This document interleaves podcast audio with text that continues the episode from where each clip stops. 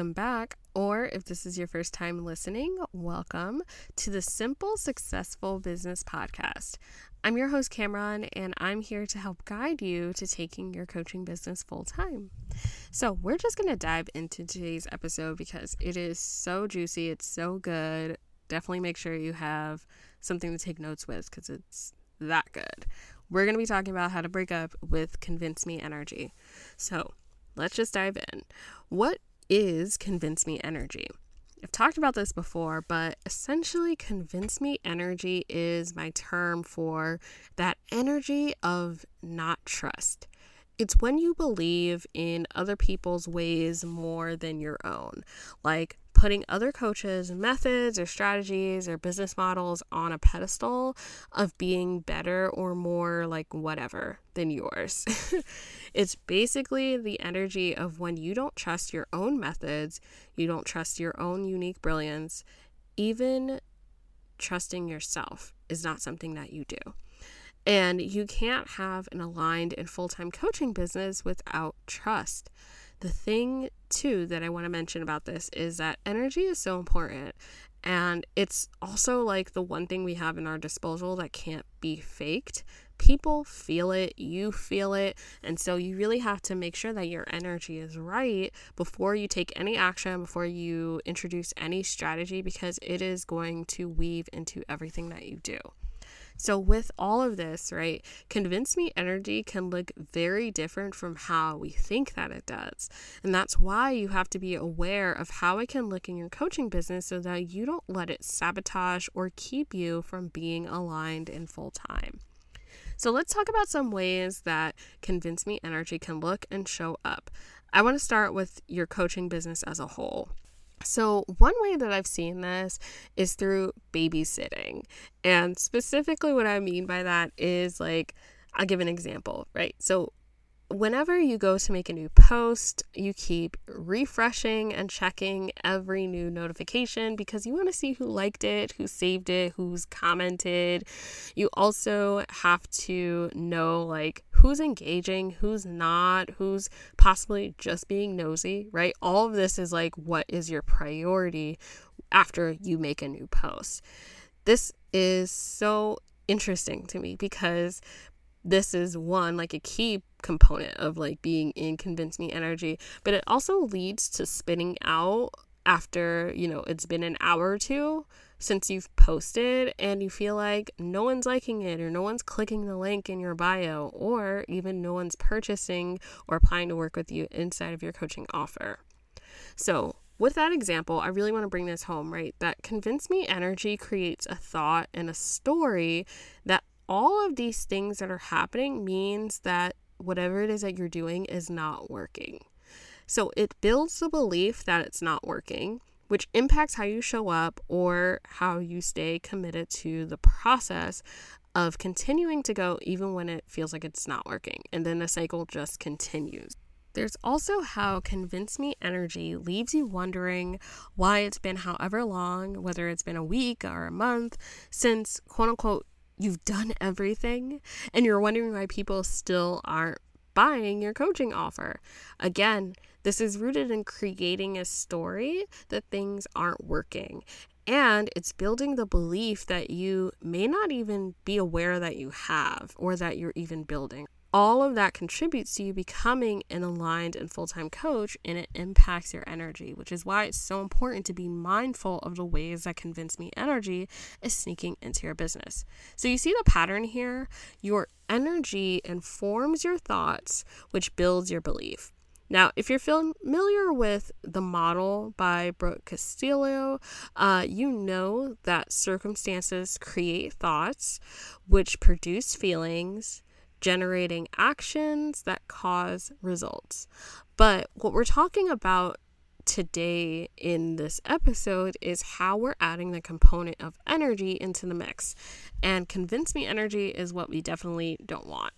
So, how else can convince me energy spring up in your coaching business? It can also be following strategies that you know are misaligned, but you do it anyway because that's what you believe is going to make you successful. Again, this is part of convince me energy because it's how you're, one, assuming other people's methods or strategies or way of doing things is better than your unique brilliance. But two, it's also assuming that actions create results when thoughts and energy do. I know, take a minute to let that sink in. This was the biggest lesson that I learned last year, and it completely changed the way that I think and operate inside of my coaching business. Actions don't create results, but thoughts and energy do.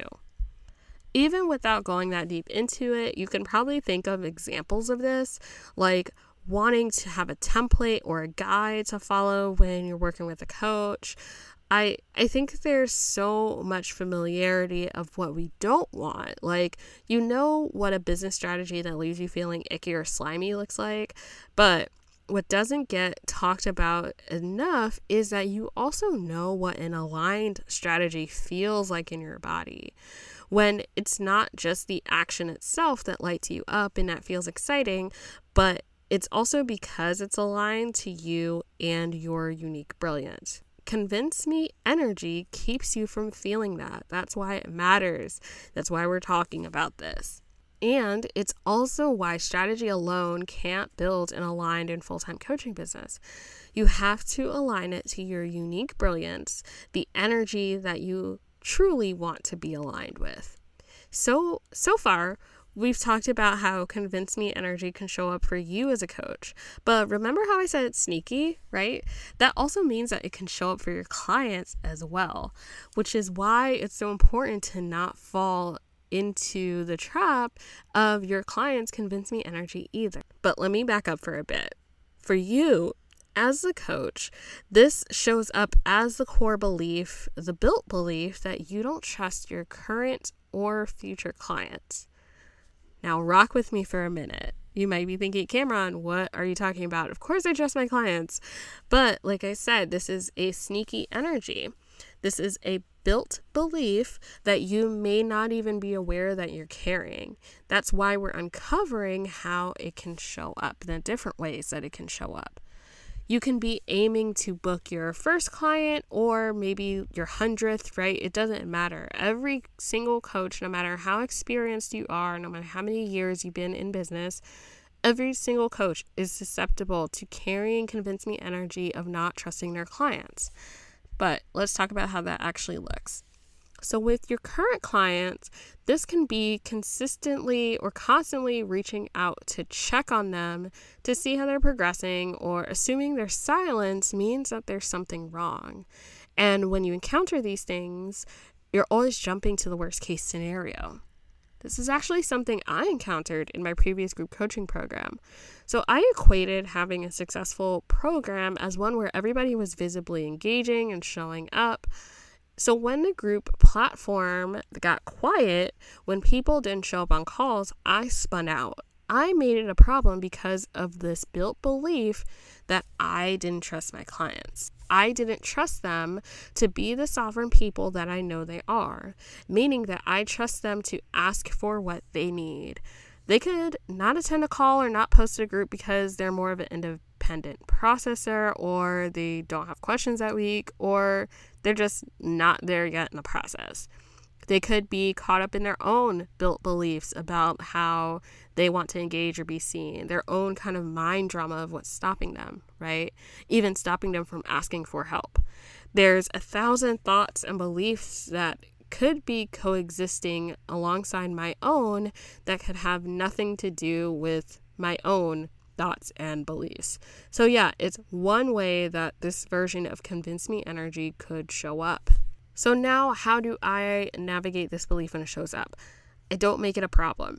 But what I do now is I make it clear what's available within my programs, like very early on, even before my clients become my current clients. I let them know exactly how I can support them and how they can reach out if they have a question or they feel stuck. But I trust them to use it as they need, even if that means that they are shyer or more independent than I expect.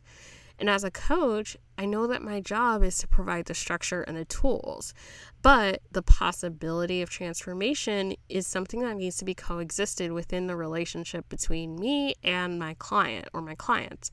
I can't want it for them. I can't make them do anything. I can't make them watch modules or show up to coaching calls. That's all on them.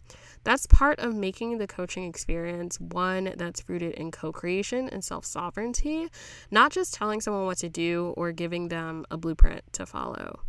So that's how I navigate Convince Me Energy with my current clients. But what about future clients? How can Convince Me Energy show up for them? Aside from all the things that we talked about earlier, which can definitely apply to future clients, I also see this come up with DM drama. So like following any kind of DM formula where you feel like, oh, I need to send a welcome message to every new person that follows me, or I need to DM people whenever they comment on my posts. It's also like this idea that you need to follow some sort of hack or trick to boost engagement or whatever. But this can also just look like bullshitting and wasting time in the DMs with not fit clients as well. So I want to be clear here that when I say not fit clients, I'm not being mean and I'm not judging people. I'm simply talking about the people that aren't a good fit right now to join your coaching program. That's all. So Convince Me Energy shows up in all these ways, but it also shows up when you're bending or even breaking your own boundaries just to make a sale or book a client. So this could be giving a discount or creating a brand new payment option that goes against your unique brilliance or how you even want to run your business just because you feel the pressure to secure the sale. Or it can also be adding all these extra steps in between someone learning about your coaching offer and then them applying or joining it. So I'll give an example. For me, the process that I use for my private coaching is there's an application to apply, there's following up that's done via email, and then we either move forward with onboarding you as a client or not. That's it. And like we talked about in the last episode, I embody the energy of being the freebie. So by the time somebody applies to work with me, they already know who I am and what I'm about from my content. So if I choose not to do things like host a webinar or do sales calls or go back and forth in the DMs, I really don't need to, and it's really not necessary. There's so many other examples than just the ones that I've talked about in this episode, but I just want to get you starting to think and be aware of the ways that Convince Me Energy can show up for you. The point that I want to make here is that Convince Me Energy is all around you, but learning how to get out of it can help you to step into being the aligned and full-time coach that you're meant to be. All right. That's it for today's episode. If you want to have guidance in taking your coaching business full time, I want to invite you to join me inside private one-on-one coaching. All of the information as well as the application is available at www.cameronglover.com/coaching, which is linked as always in the show notes. All right, I'll see you in the next episode. Bye.